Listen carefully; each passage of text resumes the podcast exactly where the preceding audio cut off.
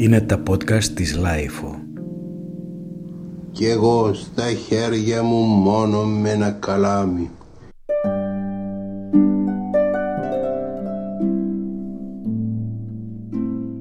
Ήταν έρημη νύχτα, το φεγγάρι στη χάση και μύριζε το χώμα από την τελευταία βροχή.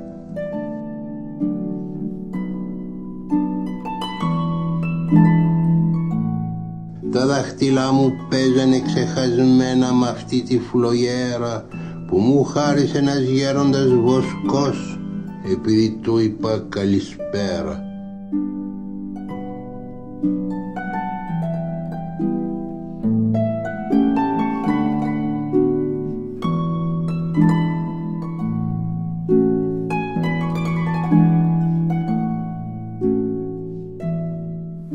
Καλησπέρα σε όλους.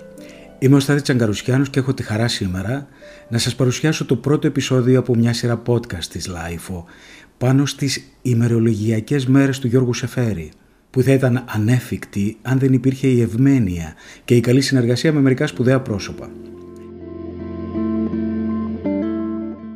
Πρώτα-πρώτα η κυρία Αναλόντου, κόρη της Μαρός Σεφέρη και κάτοχος των πνευματικών δικαιωμάτων του μεγάλου Έλληνα ποιήτη, η οποία μας έδωσε την άδεια και την ευχαριστούμε πολύ. Μετά ο Ίκαρος, ο ιστορικός εκδοτικός του οίκος, στον οποίο όχι μόνο οι μέρες, αλλά και τα ποίηματά του και οι μεταγραφές του και τα δοκιμιά του έχουν εκδοθεί υποδειγματικά. Ευχαριστούμε και αυτόν. Ευχαριστούμε επίσης την Εθνική Λυρική Σκηνή, που δέχτηκε να είναι συμπαραγωγός του πρώτου κύκλου, ο οποίος θα κρατήσει ένα ολόκληρο εξάμεινο. Θα ακουστεί τετριμένο, αλλά όντως η συμβολή της υπήρξε αποφασιστική. Ευχαριστώ ακόμα τον ηθοποιό Αναστάση Λαουλάκο που διάβασε με μια φρεσκάδα πρόσμενη μερικά από τα ποίηματα του Γιώργου Σεφέρη που είτε τα ξέρουμε από την θρηλυκή δική του απαγγελία στις ηχογραφήσεις κυρίως των δίσκων της Λύρας είτε δεν τα έχουμε ακούσει απαγγελμένα ποτέ. Τέλος ευχαριστώ τον Κωνσταντίνο Β για τους μουσικούς αρμούς που έγραψε ειδικά για αυτά τα podcast τα οποία θα ακούγονται ανάκατα με μουσικά αποσπάσματα γνωστά κυρίως από συνθέτες που αγαπούσε ο νομπελίστας ή άλλα που αν ζούσε σήμερα ίσως τα αγαπούσε, ίσως τον εξόργιζαν. Αυτό να πω την αλήθεια δεν το βάζω στοίχημα, κανείς δεν μπορεί να ξέρει. Το κριτήριο του ποιητή ήταν πάντα πολύ αυστηρό, αντισυναισθηματικό και μετρημένο, πάνω από τα μετρετά συνήθη και αγοραία.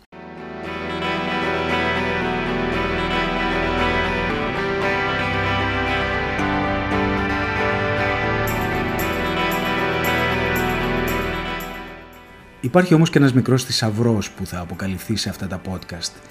Μερικές απαγγελίες του Σεφέρη που δεν είναι ιδιαίτερα γνωστές στην Ελλάδα, οι οποίες είχαν βγει στην Αμερική το 1971 σε ένα βινίλιο περιορισμένων αντιτύπων που εξαντλήθηκε και δεν επανακυκλοφόρησε ποτέ. Το The Poetry of George Seferis.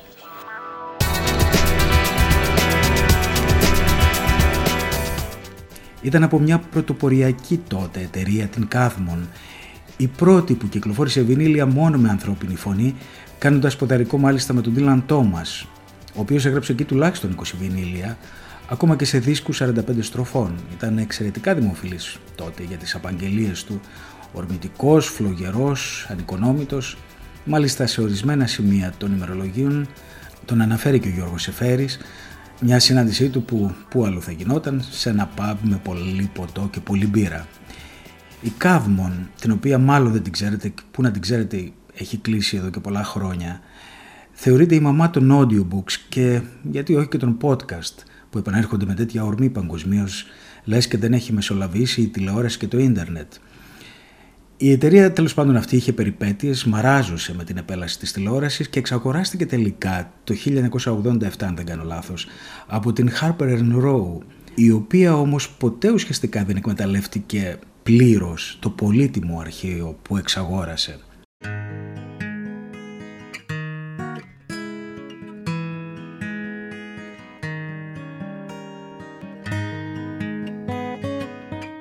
Για να μην πολυλογώ, ο δίσκος του Σεφέρη σήμερα είναι τελείως άφαντος. Προσωπικά δεν ήξερα καν ότι υπάρχει. Ευτυχώς κάπου ο Σεφέρης ανέφερε ότι όταν ήταν στην Αμερική το 1971 Ξαναμπήκε στο στούντιο να ηχογραφήσει ορισμένα από τα ποίηματά του και ότι είχε βαρεθεί, λέει, να ακούει εκείνες τις μέρες συνέχεια τη φωνή του. Και δύο γραμμές σε μια υποσημείωση του Μέρμιγκα που είχε επιμεληθεί εκείνο τον τόμο από τις μέρες έδινε τον αριθμό ταυτότητας του δίσκου. Εξάντλησα το ίντερνετ, τα παλιατζίδικα, εννοείται ξεκίνησα από την Amazon, το Discoblogs κτλ. Απελπίστηκα δεν βρήκα τίποτα ούτε στα παλαιοπολία και ζήτησα τότε τη βοήθεια του κοινού. Να γιατί δεν πρέπει να βρίζουμε πάντα τα social media. Ένας καλός λοιπόν άνθρωπος βρέθηκε και με βοήθησε. Βρήκα το δίσκο σε ένα site που πουλάει μεμοραμπίλια με αυτόγραφα διασημοτήτων. Διότι για καλή μου τύχη, ο δίσκος που είχε διασωθεί είχε πάνω ένα αυτόγραφο του Σεφέρη. Να πω την αλήθεια, όχι και τόσο ίδια με την πασίγνωστη υπογραφή του, τέλος πάντων όμως. Γι' αυτό το λόγο πουλιόταν εκεί πέρα. Το αγόρασα, επεξεργαστήκαμε τον ήχο που με τα βίας ακουγόταν από τα σκράτς και το φέραμε νομίζω σε μια κατάσταση αξιοπρεπή. Στη μια πλευρά διαβάζει ο Σεφέρης ποίηματά του στα ελληνικά, ξαναδιαβάζει μάλιστα και την κύχλη, την πασίγνωστη κύχλη, λίγο διαφορετικά από ό,τι την ξέρουμε, και στην άλλη πλευρά διαβάζει ο μεταφραστής του, ο Edmund Keeley, ποίηματα του Σεφέρη στα αγγλικά. Είναι γνωστό ότι με τον Edmund Keeley είχαν μια βαθιά και καλή σχέση, η οποία διαφαίνεται και από μια καταγεγραμμένη συνομιλία που είχαν πάνω στα ζητήματα της ποίησης, αλλά και γενικότερα θέματα, η οποία μάλιστα έχει μεταφραστεί και ελληνικά και κυκλοφορεί από τις εκδόσεις Άγρα.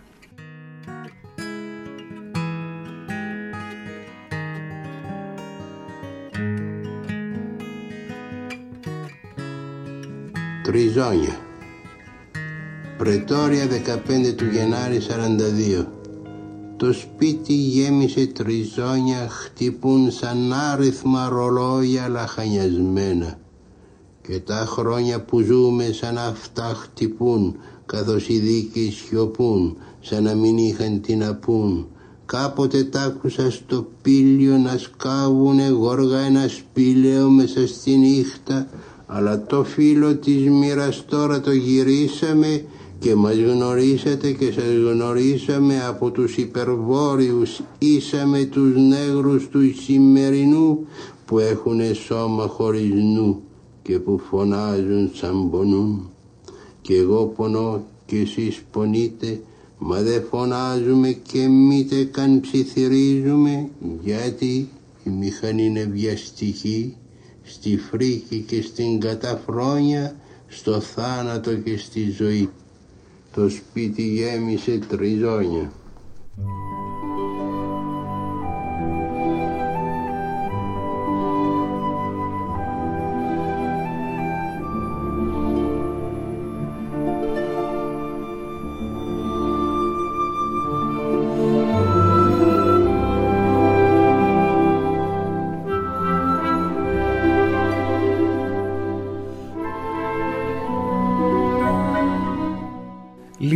αρχικά να σας εκθέσω λίγο από το σχέδιό μου. Θα ξεκινήσουμε ε, ανακατεμένα από τον πέμπτο τόμο, τον κίτρινο, που είναι και ο πιο καλοκαιρινός και ευδαιμονικός των ημερολογίων του. Είναι 1945, ο πόλεμος έχει τελειώσει και ο Σεφέρης περνάει ολόκληρο το καλοκαίρι του στον πόρο γράφοντας την κύχλη.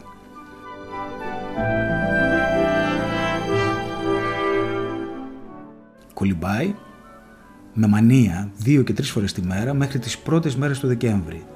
Κόβει ξύλα, βγάζει από πάνω του τα λέπια μιας εποχής και μιας δουλειάς που τον γέμισε βρωμιές όπως λέει, κοντολογής ξαναγίνεται άνθρωπος και γράφει ένα από τα ωραιότερα ποίηματά του κατά τη γνώμη μου. Είναι μια εποχή δωρεάς, ανασυγκρότησης, δημιουργίας. Είναι η μοναδική φορά που όταν ετοιμάζεται να φύγει και να γυρίσει στην Αθήνα γράφει στο τέλος της τελευταίας καταγραφής στον πόρο «Ευχαριστώ». Δεν ξέρεις ακριβώς πού το απευθύνει, αλλά είναι μάλλον σαφές ότι το απευθύνει σε αυτό που ονομάζουμε ζωή, αυτό το κικαιώνα από τύχη, ένστικτα, ειδονές, απώλειες, από τη ζωή που είναι πάντα και στις καλές και στις κακές εποχές, μια σταυροβελονιά από κέρδη και ζημίες,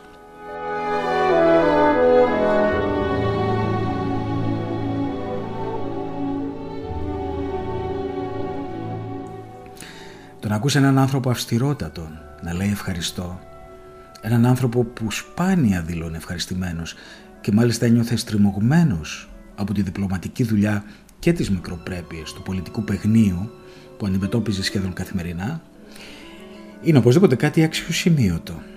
Γι' αυτό και διάλεξα να ξεκινήσουμε από εκεί.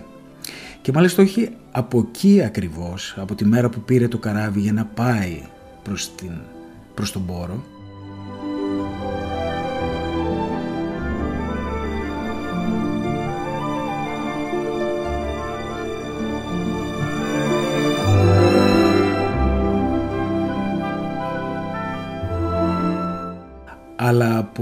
δύο μήνες πριν, γιατί η καλή μέρα από το πρωί φαίνεται, που δείχνει αυτή η καταγραφή ότι ο άνθρωπος αυτός, ο Σεφέρης, είχε πάρει εκείνη την εποχή κατά κάποιο τρόπο την απόφαση της ευτυχίας, έστω μιας ευτυχίας σύντομης.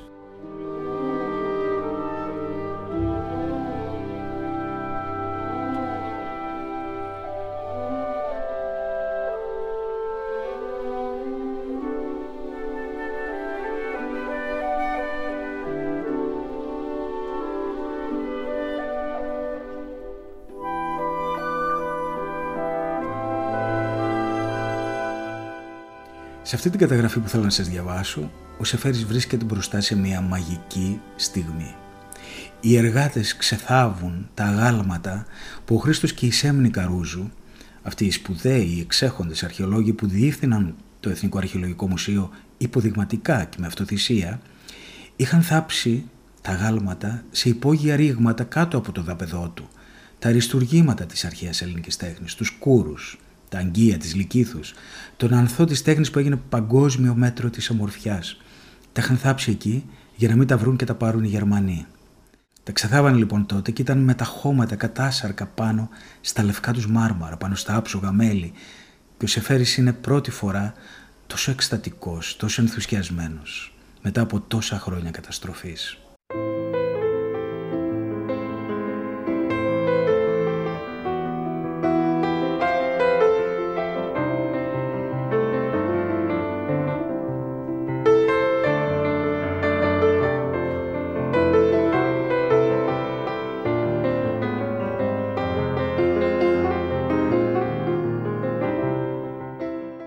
Αυτή ας είναι η πρώτη ευίωνη καταγραφή μας κατά κάποιο τρόπο.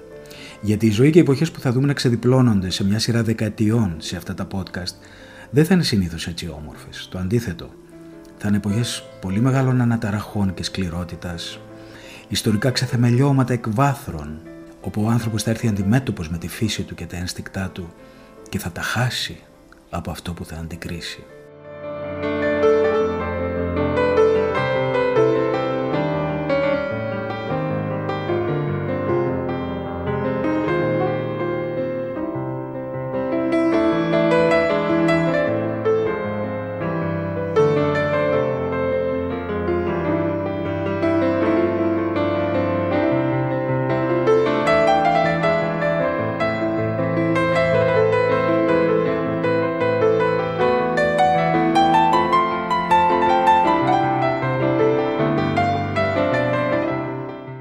Τρίτη 4 Ιουνίου 1946 Το μεσημέρι στο Αρχαιολογικό Μουσείο Ξεθάβουν τώρα άλλα σεκάσες και άλλα γυμνά κατάσαρκα μέσα στο χώμα τα αγάλματα. Σε μια από τις παλιές μεγάλες αίθουσες γνώριμες από τα μαθητικά μας χρόνια με τη στεγνή όψη που έφερνε κάπως προς τη βαρετή δημόσια βιβλιοθήκη οι εργάτες δουλεύουν με φτιάρια και με αξίνες. Το δάπεδο αν δεν κοίταζες στη στέγη, τα παράθυρα και τους τοίχους με τις χρυσές επιγραφές, θα μπορούσε να ήταν ένας όποιος τόπος ανασκαφών.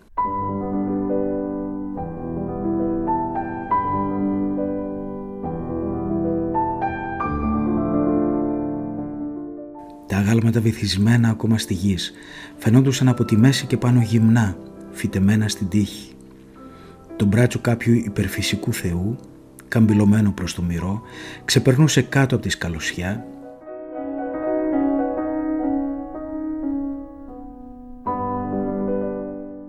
Μια γυμνή γυναίκα που μου γύριζε την πλάτη ήταν καπελωμένη με ένα γκρίζο καλάθι εργάτη που άφηνε να φαίνονται μόνο τα γελαστά της καπούλια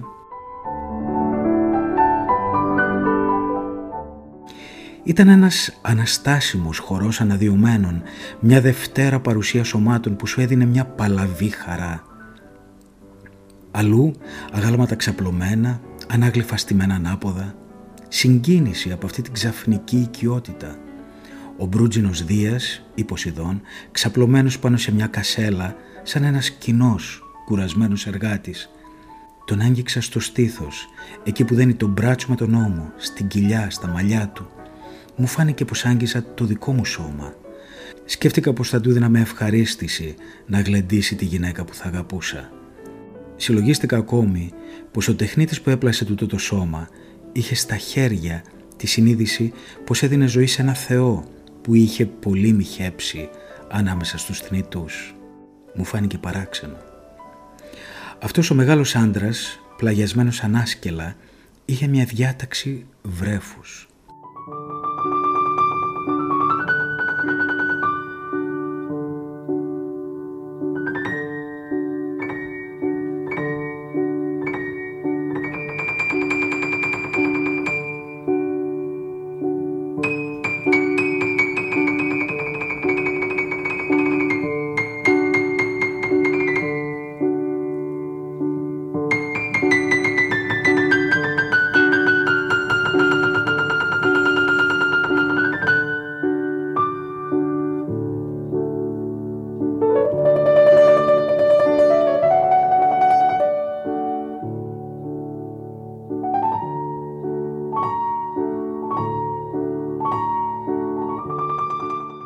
Τρελός από τον τόπο. Κάθε μέρα συνεπαρμένος περισσότερο από αυτή τη μέθη, τη θάλασσα, τα βουνά που χορεύουν ακίνητα, τα ύβρα τα ίδια σε αυτούς τους χιτώνες που κυματίζουν, μαρμαρωμένο νερό γύρω από τα στήθια και τα πλευρά των ακέφαλων συντριμιών.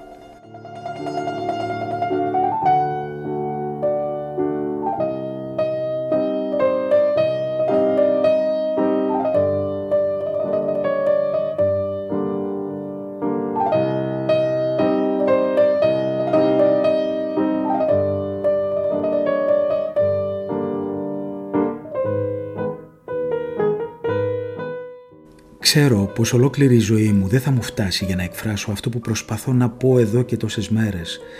Αυτή την ένωση της φύσης με ένα απλό ανθρώπινο σώμα. Αυτό το τυποτένιο πράγμα ή το υπεράνθρωπο όπως τα λέγαμε σήμερα. Όπως γράφω τώρα, κάνω απελπιστικές κινήσεις στο κενό και δεν εκφράζω τίποτε. Ωστόσο, είμαι τρελός από αυτά τα πράγματα μέσα σε αυτό το φως και βλέπεις το φως του ήλιου καθώς έλεγαν οι παλαιοί. Θα μπορούσα να αναλύσω αυτή τη φράση και να προχωρήσω ως την πιο μυστική αγάπη. Αλλά για να πεις αυτό που θέλεις, πρέπει να φτιάξεις μια άλλη γλώσσα και να τη θρέψεις για χρόνια και χρόνια με ό,τι αγάπησες, με ό,τι έχασες και με ό,τι δεν θα ξαναβρεις ποτέ. Για την ώρα, πίσω μας, περπάτησε για λίγο μέσα στις τραυματισμένες αίθουσες ένας νέος με πρόσωπο ακίνητο αισθητά τελετουργικό και κλειστό. Ο φίλος που με συνόδευε μου είπε «Είναι κοφάλαλος, αλλά ξέρει όλες τις ευρωπαϊκές γλώσσες, ξέρει να διαβάζει και ιερογλυφικά». Για την ώρα είμαι σαν και αυτόν. Ξέρω γλώσσες, ξέρω και να διαβάζω λίγα ιερογλυφικά, αλλά είμαι κοφάλαλος. Δεν είναι εύκολο ανάμεσα σε αυτές τις πόρνες και τους τράγους.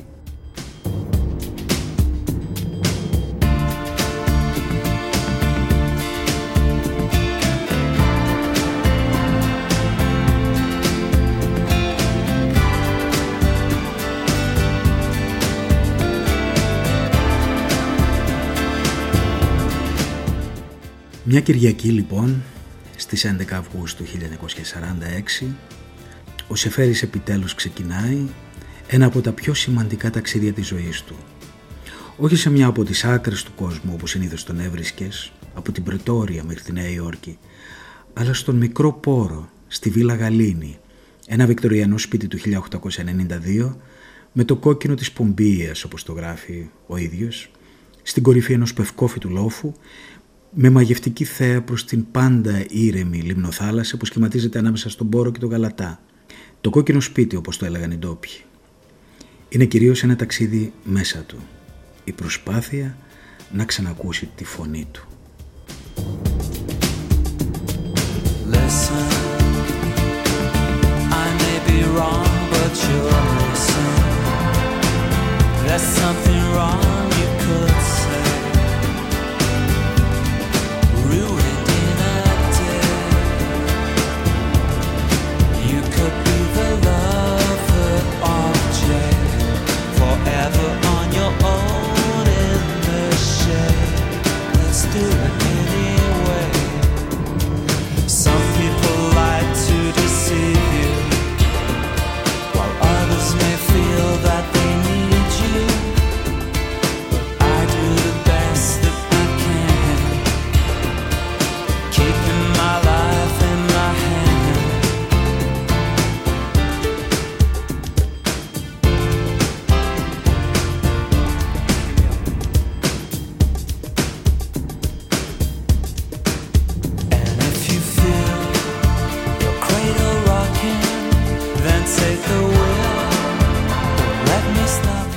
Κυριακή 11 Αυγούστου 1946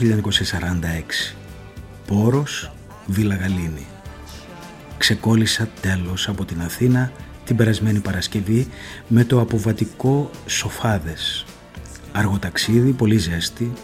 Δεν με πειράζει τίποτα αφού φεύγω. Πρώτη φορά εδώ, ύστερα από τη μεγάλη εβδομάδα του 40 Πρώτη φορά σε ελληνική εξοχή έπειτα από έξι χρόνια. Σταθμός Κοιτάζεις πίσω και λογαριάζεις τι θα κάνω μετά το δημοψήφισμα. Χαόδες, άγνωστο, μια άλλη στροφή της ζωής μου. Ο μπελάς είναι ότι σε τέτοιες περιστάσεις είναι καλό να ξεκινάς με φρέσκες δυνάμεις. Δυστυχώς για μένα τώρα βγαίνει στον αφρό η κόπωση των τελευταίων 7-8 ετών. Σαν μια επιστροφή στην Ελλάδα τούτο το ταξίδι.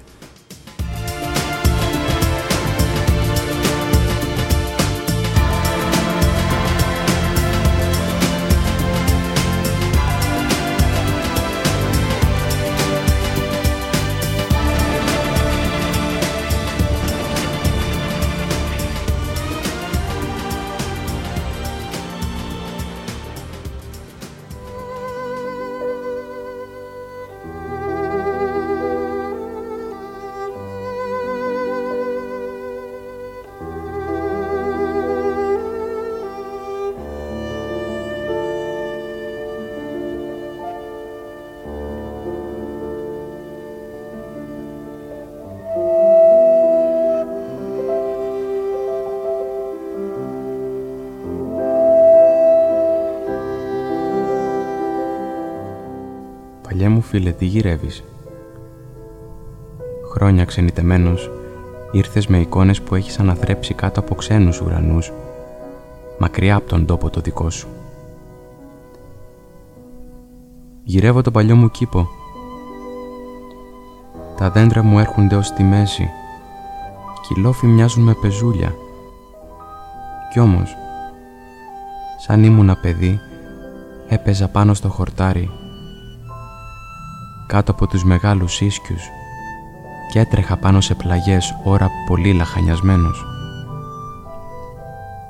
Παλιά μου φίλε ξεκουράσου. Σιγά σιγά θα συνηθίσεις. Θα ανηφορήσουμε μαζί στα γνώριμά σου μονοπάτια. Θα ξαποστάσουμε μαζί κάτω από το θόλο των πλατάνων. Σιγά σιγά θα έρθουν κοντά σου το περβόλι και οι πλαγιές σου. Γυρεύω το παλιό μου σπίτι, με τα ψηλά τα παραθύρια, σκοτεινιασμένα από τον κισό. Γυρεύω την αρχαία κολόνα που κοίταζε ο θαλασσινός. Πώς θες να μπω σε αυτή τη στάνη; Οι στέγες μου έρχονται ως τους ώμους. Κι όσο μακριά και να κοιτάξω βλέπω γονατιστούς ανθρώπους λες κάνουνε την προσευχή τους. Παλιά μου φίλε δεν μ' ακούς. Σιγά σιγά θα συνηθίσεις. Το σπίτι σου είναι αυτό που βλέπεις. Και αυτή την πόρτα θα χτυπήσουν σε λίγο οι φίλοι και οι δικοί σου, γλυκά να σε καλωσορίσουν. Γιατί να πω μακρύ φωνή σου; Σήκωσε λίγο το κεφάλι να καταλάβω τι μου λες. Όσο μιλάς τα ανάστημά σου όλο ένα πάει και λιγοστεύει, λες και βυθίζεσαι στο χώμα. Παλιέ μου φίλε, συλλογή σου. Σιγά σιγά θα συνηθίσεις.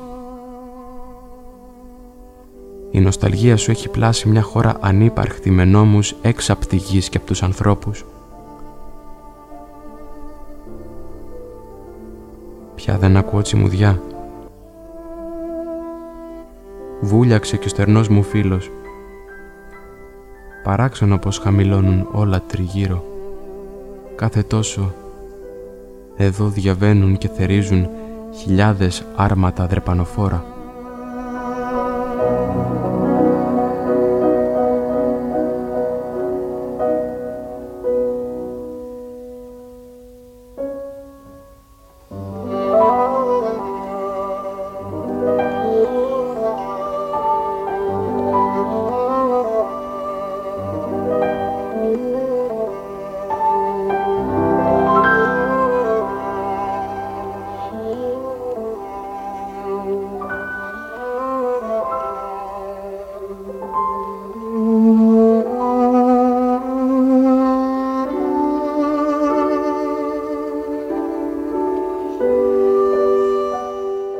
Τρίτη 13 Αυγούστου 1946. Μετρώ τις μέρες όταν τις μετρώ σαν το φιλάργυρο. Όταν σκέπτομαι την Αθήνα, εφιάλτης, ένας θορυβόδης εφιάλτης. Ο πόρος δεν είναι ο τόπος μου. Μολονότι από τις λίγες ελλαδικές εξοχές όπου έχω περασμένα, ασφαλώς δεν είναι. Άλλωστε εδώ και δέκα χρόνια όταν ερχόμουν από την Έγινα τον έλεγα κρεβατοκάμαρα κοκότας έχει κάτι από τη Βενετιά, κανάλι, επικοινωνία ανάμεσα στα σπίτια με βάρκες, χλειδί, νοχέλια, αισθησιακός πειρασμός, λεμονοδάσους κτλ. Τόπος για διακεκριμένους διεθνείς ερωμένους. Υπάρχει κάτι από το κλειστό χώρο εδώ, με πολλά μάγια βέβαια, κάτι από το λάκκο Λαγνίας, με το φεγγάρι από πάνω και όλη μέρα με το χαλκό της μουσικής του προγυμναστηρίου.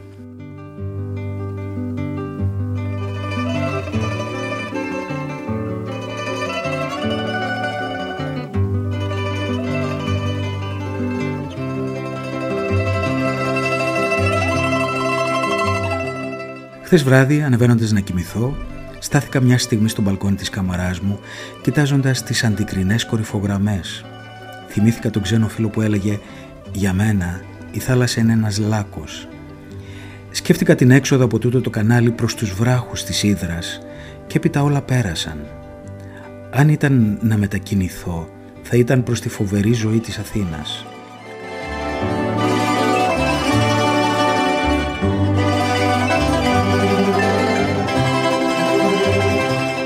Δύο χειμώνες καλή δουλειά, έστω και εδώ, πόσο θα με καθάριζαν από τη φρίκη, να νιώθω πάντα εξόριστος ανάμεσα στον κόσμο, όχι τους ανθρώπους, τους ανθρώπους που αγαπώ, αλλά σε αυτό το κόσμο της καταναγκαστικής άγωνης τριβής.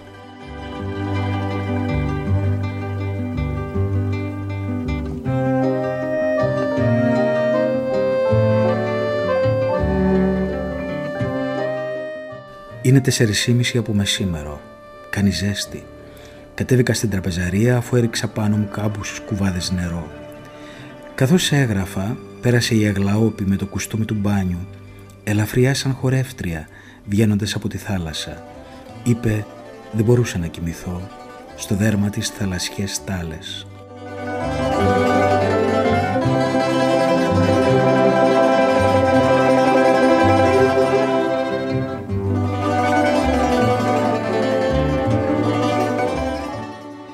Χτες πρώτη φορά από τότε που ήρθαμε, αργά κατά τις 8, στη χώρα για ψώνια μαζί με τη Μαρούλη που έφυγε σήμερα το πρωί.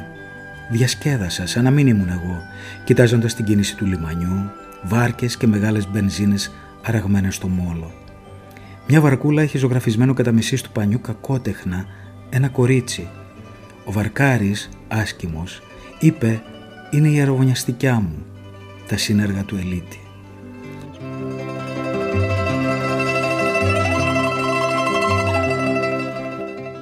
Μαγαζιά και μπακάλικα με πολλή ατμόσφαιρα, με λιθογραφίες και άλλες ζωγραφιές με απίθανες πραγμάτιες.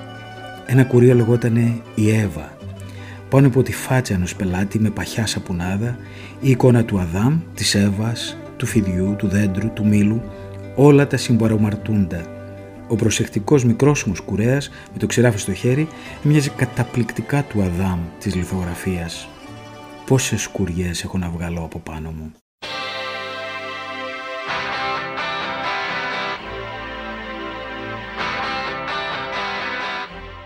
Χωρίς να το καταλάβουμε, πέρασε η ώρα του πρώτου podcast. Σε ένα δεκαήμερο θα έχουμε το νέο επεισόδιο που θα καλύψει τους μήνες στο πόρο. Μην το χάσετε. Επίσης να σας πω ένα τρόπο για να ακούτε πιο εύκολα αυτά τα podcast.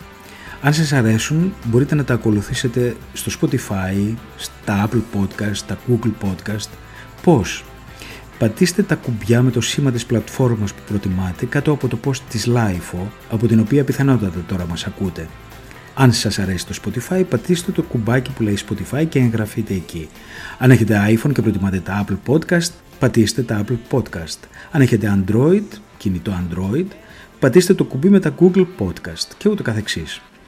Αν το κάνετε θα σας έρχεται ειδοποίηση αμέσως μόλις ανεβάζουμε κάθε νέο επεισόδιο, αλλά το κυριότερο είναι ότι μπορείτε να τα κατεβάζετε δωρεάν και να τα ακούτε όπου βρίσκεστε ακόμα και αν δεν υπάρχει διαδίκτυο, χωρίς να καίτε και δεδομένα. Αν τα βαριέστε όλα αυτά βέβαια, μπορείτε πάντα να μας ακούτε στο site της LIFO. Ήταν το πρώτο podcast αφιερωμένο στα ημερολόγια, στις μέρες του Γιώργου Σεφέρη.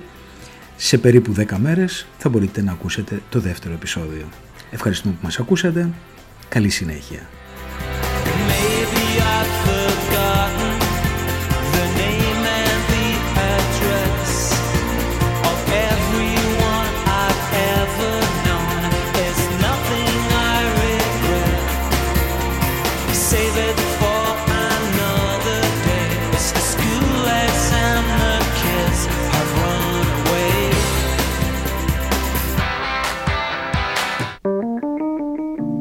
Είναι τα podcast της Lifeo.